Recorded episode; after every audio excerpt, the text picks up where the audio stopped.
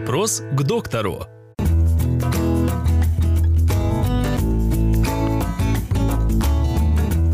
Каковы причины нарушения сна? Э, Причины нарушения сна очень э, многие. Это может быть из-за нарушения гигиены сна, может быть какие-то физиологические, патологические процессы. Э, Что значит нарушение гигиены сна? Это э, ложитесь спать с компьютером, смотрите какие-то новости неприятные перед сном.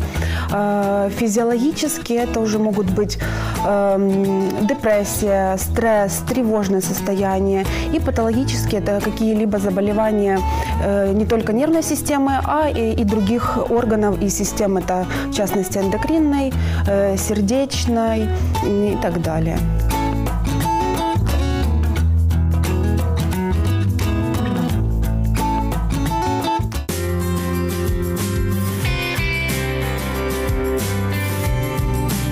Каковы правила здорового сна?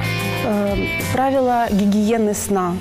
Э, Вы должны ложиться и вставать в одно и то же время. Даже если вы какое-то длительное время не можете заснуть. Должен э, быть ритуал сна. То есть перед сном вы читаете какую-то приятную книгу, вы пьете теплое молоко, вы принимаете э, теплый душ.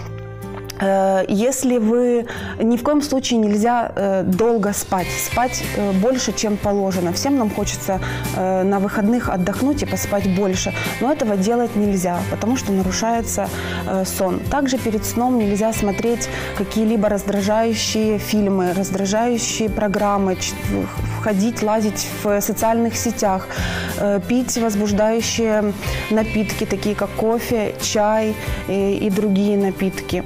Э, Вы должны засыпать в комнате, в которой достаточно кислорода, э, в удобной э, постели. Также обязательно надо подобрать удобную, подходящую для вас подушку.